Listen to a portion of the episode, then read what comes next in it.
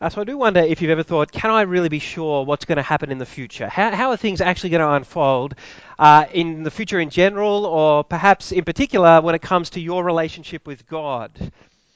Uh, many of you here today, you're probably like, yeah, I, I kind of I get that I'm a Christian now. I'm pretty confident of that. I'm quite sure of that. But but how, what's actually going to happen in the end? Can I be sure about what's going to happen in the end? Really, that's the big emphasis of Romans 8 trying to give the Christian who's put their trust in Jesus confidence as they think about the very end of times when they come face to face with God. And we can think, well, what's going to happen when we get to the end? I mean, sure, things are sorted between me and God now. I feel that, but but but what happens if I if I keep struggling with that particular sin, or what happens uh, if the burden of my suffering just gets really great and it's really hard for me to hold on to Jesus? Or increasingly in our culture, it seems like it's going to get harder and harder to, to be a Christian, perhaps. What happens if I just lack the courage to make a stand for Jesus? I just don't feel that boldness. What, what happens if I start to be kind of confronted by all these doubts that I just never anticipated? Like, can I really be sure of what's going to happen in the end? And what I want you to hear today, loud and clear from these verses from Romans chapter 8, uh, is that if you're a Christian, right, you're someone who's put your trust in the Lord Jesus Christ, you're trusting and following Him, if you're a Christian, uh, you can indeed be completely secure. Completely secure now and forever uh, in God's love and favour. That's what Paul wants you to know from this passage. You are completely secure both now and forever uh, in God's love and favour are completely secure in God's favor because of the work of Christ, completely secure in God's love because of the love of Christ. We're going to spend uh, our time unpacking those two points. So, first, uh, in verses 31 to 34, you'll see, uh, well, you'll start to see, if you don't see already, uh, that you're completely secure in God's favor because of the work of Christ. Have a look in, uh, uh, or actually, like, yeah, I guess in verses 31 to 34, the big kind of picture image is that Paul's trying to transport us into God's heavenly courtroom. So there's all this language about law courts and charges and condemnation and that kind of thing. Uh, Let's look in verse 31. Paul asks the first of, of, five questions. We've got bigger questions next week. There are five big questions in this passage. He asks the first of five questions. What then shall we say, Paul says, in response to these things? What, what are these things? These things there, I think, refers to all the wonderful blessings of salvation that Paul's been unpacking in the book of Romans. Uh, Paul's uh, been unpacking those things at length. Uh, from chapter 3, verse 21 to the end of chapter 8, and he's just summarized them if you were here last week. Uh, but you can look back in your Bibles in verses 28 to 30. He's just, uh, he's just summarized these things, right? The, the wonders of God's salvation. And so here he's saying, what shall we, what shall we conclude then? He's really saying, well, what shall we say in response to all these incredible blessings of salvation that God's given us? Uh, have a look. He says, we should conclude that God is for us. If God is for us, Paul says, who can be against us? If God is for us, if God really is, Romans 8:28, if God really is working through all things for our good, to conform us to the glorious image of his Son, if God really is for us, then who can possibly be against us, Paul says. Now, some of you hear that question and you think, but doesn't Paul get it? There's all sorts of things against us. Right? In fact, Paul's just, and Paul does know that. He, he's not stupid. There are all sorts of things against us. Remember earlier in the chapter, uh, he talked about the fact that we as Christians, as we live in this world, uh, we have to share in the sufferings of Christ now before we share in his glories in the future. Uh, and he said sometimes the, the, the, weight of those sufferings is so great uh, that, that we just groan under it, where we long for Jesus to come back and set us free from all the sufferings that we're experiencing. Paul knows that. Uh, he's about to unpack a, a whole other list of things that can be against us suffering and hardship and famine and persecution, all sorts of things against us. When Paul says, uh, "Is there the, if God is for us, not, uh, who can be against us?" He's not saying literally that there's no one against us. Uh, but he is saying that no matter who or what might be against us, no matter how strong or intense their opposition might be, uh, they cannot stop our sovereign God from working out his good purposes in our lives. That's his point. If the sovereign God of all creation is on your side and working for you, then in the end, as painful as it might be, in the end, it doesn't matter who or what is against you, because they're not going to be able to stop God working out His purposes in His in your life, in His world. Uh, so God is for us, uh, despite uh, what the circumstances of our, life might sometimes seem. And then the question, uh, of course, then comes: How can you really know that God is for you? Right? Paul kind of says God is for you, but how can you know that? How can you know that, that God is committed to working for your good? Right? Not just now, but, but to the very end of your life. Well, verse 32, I think Paul addresses that. He who did not spare his own son, but gave him up for us all, how will he not also, along with him, graciously give us all things? How do you know that God is for you in your life? as you think, how, how do you know that God's working for your good? In the end, I think you've really only got two options. You can measure God's goodness uh, according to the circumstances of your life, or you can measure God's goodness by the cross of Christ. Those are your two big options. Right? Most of us tend towards measuring God's goodness according to the circumstances of our life. So the basic equation is if life is good, then God is good. So marriage is going well, God is good. Kids are healthy and, and kicking goals at school. God is good. Finances are in a reasonable place. You get the drift. Career's going well. Just got a promotion. Health's not bad. Right, all these things we say life is good, therefore God is good. Uh, of course, the problem with that is often life isn't that good. We've just unpacked a whole lot of issues in Romans. Uh, and so many people who even profess to be Christians have this gnawing doubt about God's goodness. Because you live your life with life is good, and therefore God is good how can you really know that God is for you? Even when life sucks, how can you know? Paul says you've got to measure God's goodness not by the circumstances of your life, but by the cross of Christ. In the ever kind of changing circumstances of your life, it's the cross of Christ that is the unchanging uh, reminder, assurance of God's goodness. If God was willing, while you were still a sinner, while you were rejecting him, if God was willing to give his one and only Son for you to, to pay the full penalty for all your sins, then you can be sure that he's on your side. You can be sure that he's working for your good. You can be sure that in the end he'll give you everything that he's promised you. He will give you all things. And so, what are these all things? Paul says uh, God is going to give us these all things. God, uh, well, first, uh, all things, God's uh, going to give us everything He knows that we need uh, to achieve His good purposes in our life. We saw last week His good purposes, verses 29 and 30. What His good purposes aren't to give you perfect health. His good purposes aren't to give you perfect happiness, but His good purposes are to give you perfect holiness. To, to conform you to the image of his Son, uh, who perfectly reflects his glory. That's got good purpose in his life. Uh, uh, in your life, if you're a Christian, uh, and Paul says here that, that, that, Paul's saying here that the God is, is graciously going to give you all things, everything that you need in your life to conform you to the image of Christ his Son.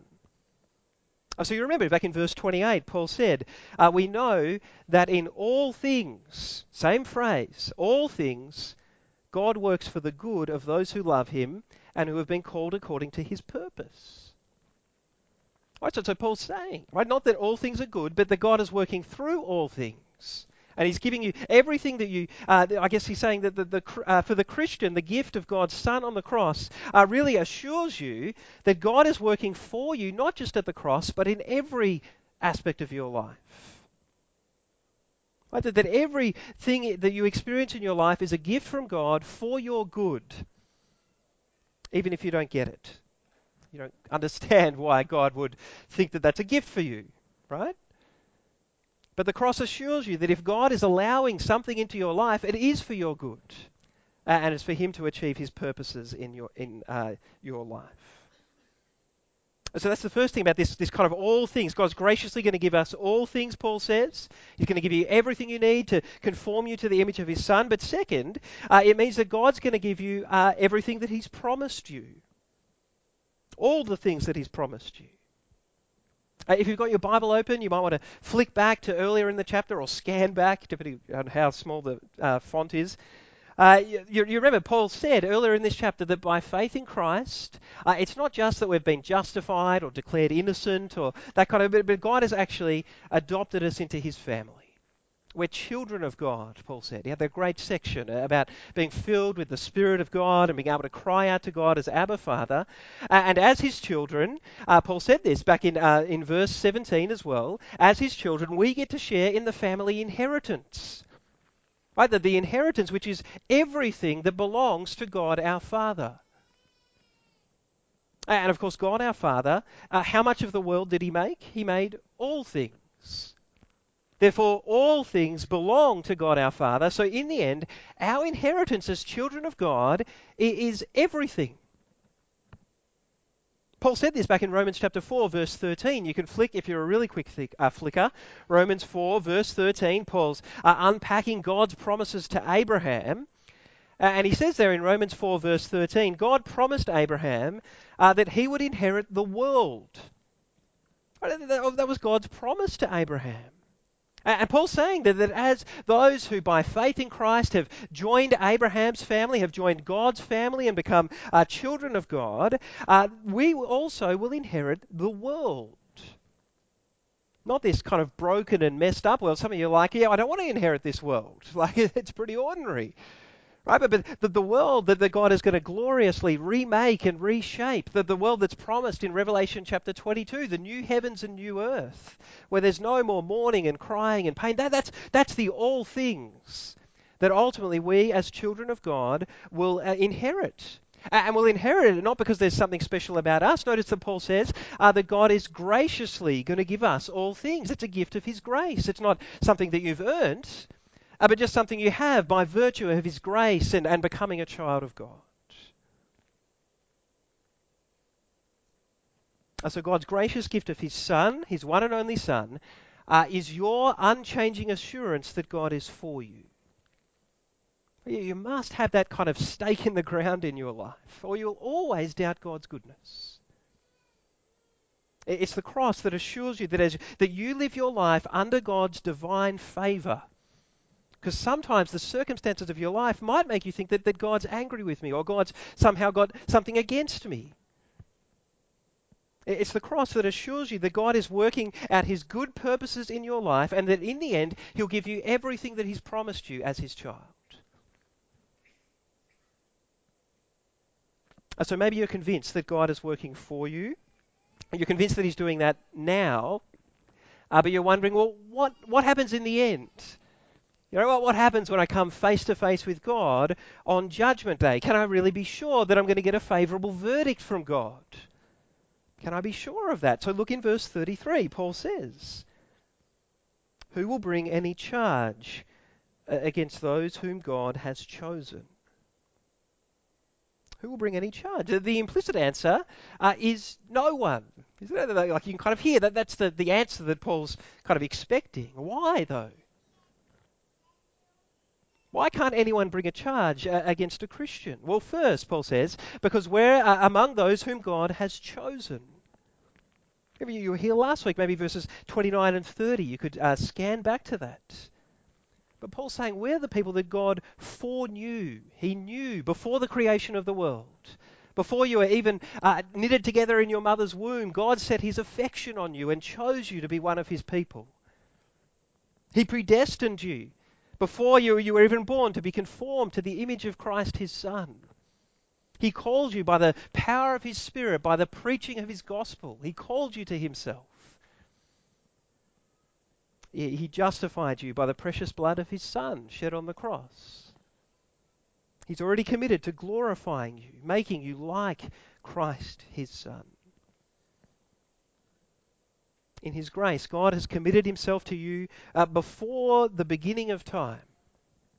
Uh, so you really think that on Judgment Day He's going to allow someone to bring a charge against you? That, that's just what Paul's saying.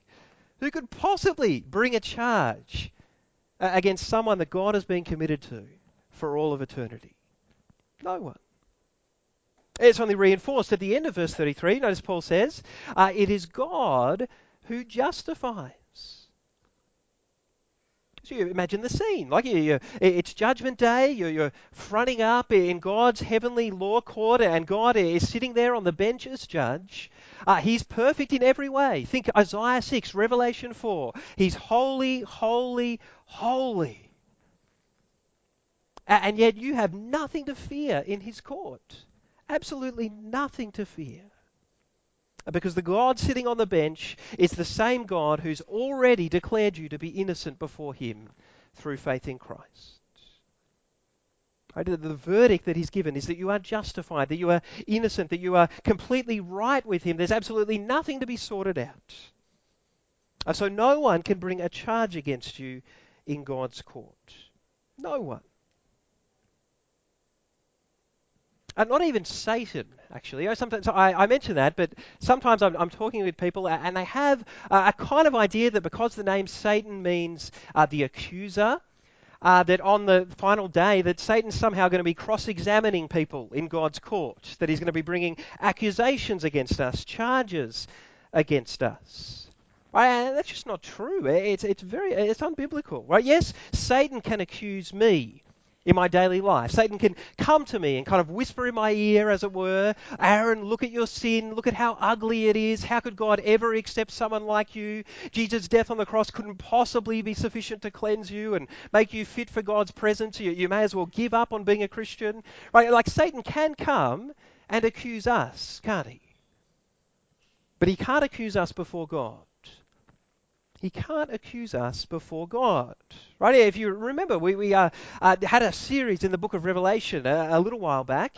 Uh, you might want to read it again. Revelation chapter 12. In, in Revelation 12, uh, verse 10, John sees a vision of Satan the accuser being hurled out of God's heavenly court.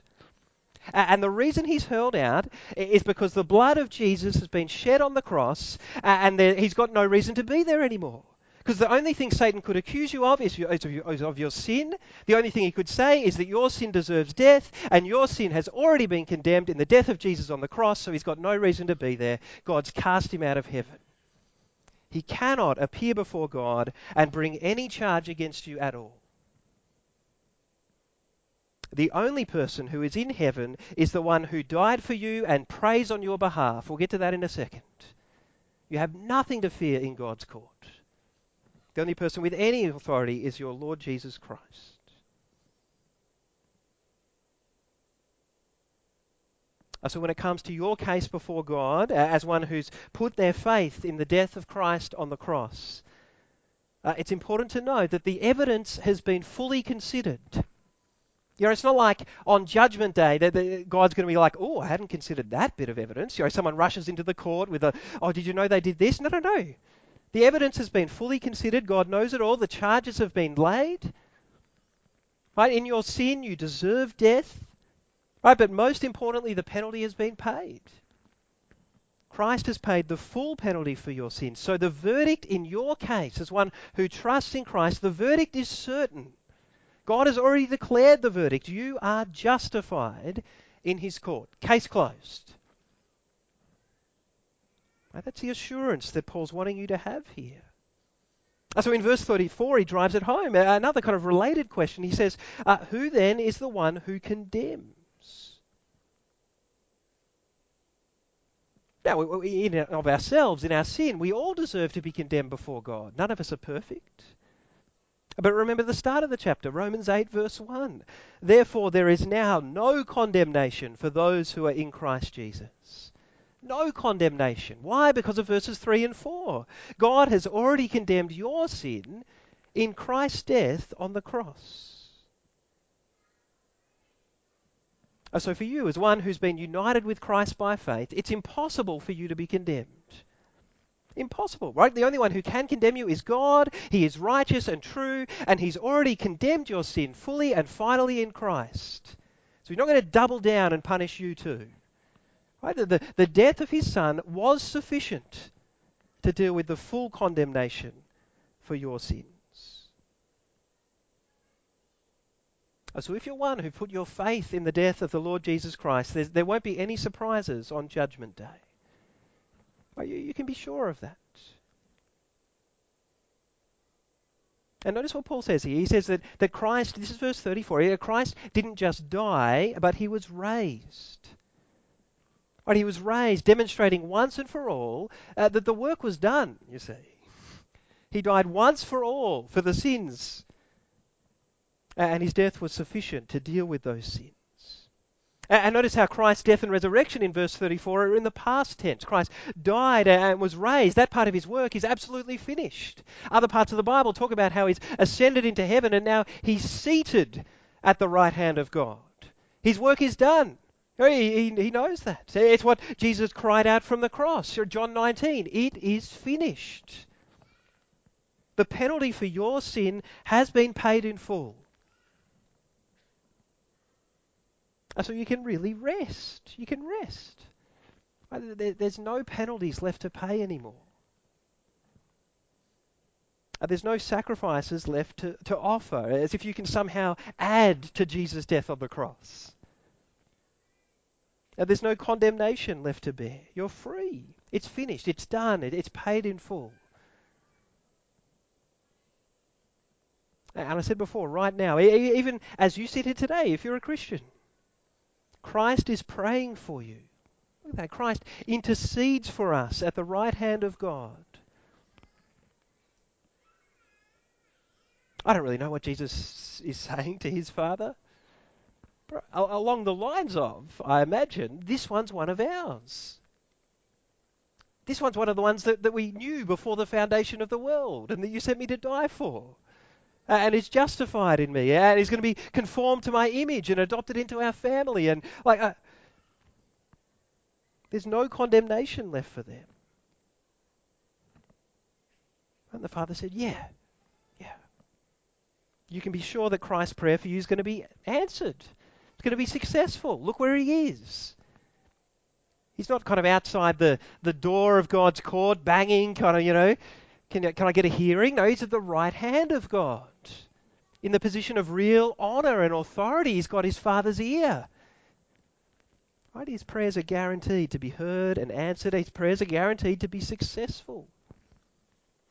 Right? This is the, the wonderful assurance that Paul wants you to have. Not have those kind of nagging doubts about the future.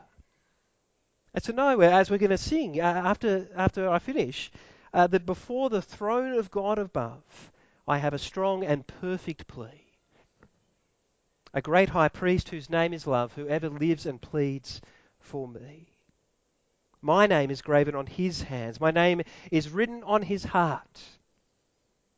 I know that while in heaven he stands, no tongue can bid me thence depart. So Paul's big point here in verses 31 to 34 is that if you're a Christian, you can know that because of the work of Christ, uh, you are completely secure in God's favour. It's not just uh, that the slate has been wiped clean, but that you stand before God uh, under His divine favour and blessing, guaranteed uh, uh, that He's working for your good now and forever. Uh, and then in verses 35 to 39, Paul wants uh, you to know that you're completely secure in God's love uh, because of the love of Christ. Much more brief on these verses. Uh, look in verse 35, Paul starts with uh, the last question in, this passage. Uh, what sh- who shall separate us from the love of Christ? So there's a sense in which he's switching gears here from our legal security in God's court uh, to our relational security in God's love. Uh, but because Paul's just been speaking about the work of Christ, it's interesting. He starts here by not speaking about uh, the love of God, but about the love of Christ. Uh, but look at the end in verse 39. The end of this little unit in verse 39, he says, Nothing will be able to separate us from the love of God uh, that is found, or that is in, Christ Jesus our Lord. So it's a little bit like for Paul, God's love and Christ's love are kind of inextricably linked, but they're not exactly the same. That's a little bit tricky, but I, I think it does make sense if you think about it. For where is it that we ultimately see God's love? For God so loved the world that he gave his one and only Son. It's verse 32 that we were just dealing with. Uh, so we see God's love ultimately in the giving of Christ on the cross. Right, which is also where we see Christ's love. Right, greater love has no one than this, that he would lay down his life for his friends. So God's love and Christ's love are inextricably linked, but not exactly the same. Where do we ultimately experience God's love? Well, it's in being united with Christ and being eh, secure in his love. So that really the big point in verses 35 to 39 is that because by faith you as a Christian have been brought into this unbreakable union with Christ, right? You're absolutely secure in his love, then you're automatically absolutely secure in God's love. I think that's Paul's logic. Are secure in the face of absolutely any suffering. Oh, look in verse 35. Paul says, shall, shall trouble or hardship or, or, persecution or famine or nakedness or danger or sword, shall any of these sufferings separate us from God's love? Of course not. Of course not. Paul's just said that God's working through all those things for your good. Now, of course, Paul's point in verse 35 is not to kind of give an exhaustive list of sufferings. So you kind of like tick off the list and go, oh, Paul didn't mention this type of suffering. You know, I've got this really bad depression or anxiety or whatever it is, and so maybe that can separate me from God's love. His point is not to give an exhaustive list. His point is uh, that, that no matter what suffering you're experiencing as a Christian, no matter how intense it is, or what type it is, or, or what amount of suffering it is, absolutely no suffering can separate you from God's love. That's his point. Not to give you kind of an exhaustive checklist of sufferings. His point is to promote assurance, not to get you kind of looking for the loopholes that, that maybe promote doubt, right?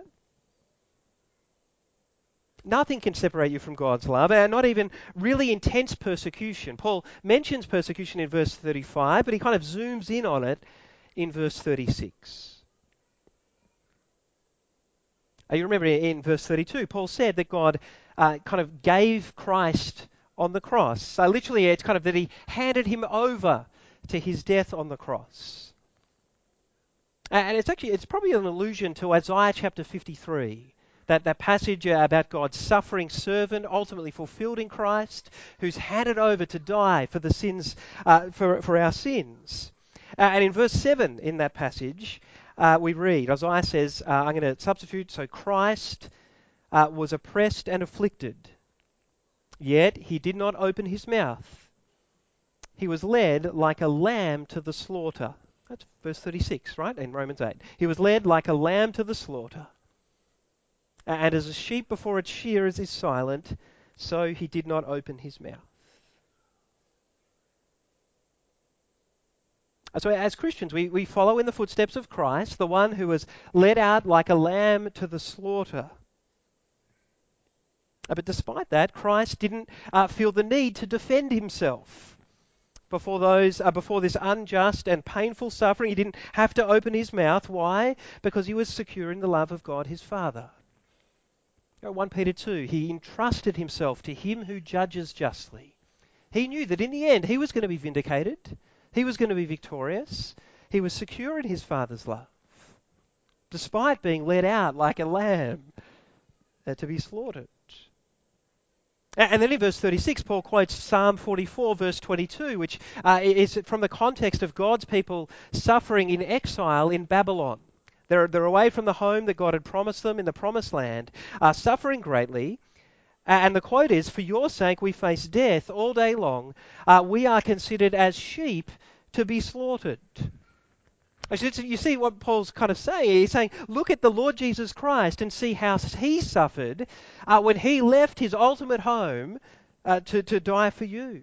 And look at how God's people in the Old Testament suffered when they weren't in their ultimate home when they were away from the land that God promised them. And should it really surprise you that when you're not in your ultimate home, right? Paul's said that everything's heading towards this glorious home as children of God, this wonderful her- inheritance. And so should it surprise you that as you live your lives in this world that is broken and messed up uh, and where people will blaspheme the name of the Lord Jesus, should it surprise you that you might suffer greatly?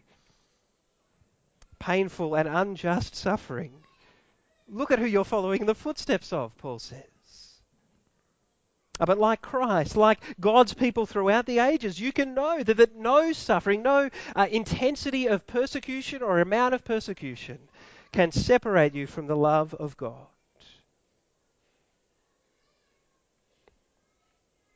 In fact, in verse 37, Paul says, No, uh, in all these things, right, all things again, all the suffering and persecution we might experience, uh, we are more than conquerors through him who loved us. Right, him who loved us there, I take to, to be God. As I think Paul's saying, because God showed his love for us by sending his son to die for us. And then ultimately, we can be sure that we're going to end up on the winning side. We're, we're the winning team. We're the victors. We're, we're going to conquer the suffering of this world and enter into glory. Now, that's important. I think lots of Christians today are, are very, very anxious about living in a way that's against the flow of our culture. I understand that. But increasingly, as a Christian, you, you, you, probably just want to keep your head down for fear if you put it up, you might get kicked or something. Right? If you feel that kind of anxiety, I, I hope verse 37 encourages you. Often as Christians, uh, now maybe, I mean, there are some people who are just legitimately jerks, like some professing Christians, like they're just, they're not very winsome or gracious or humble.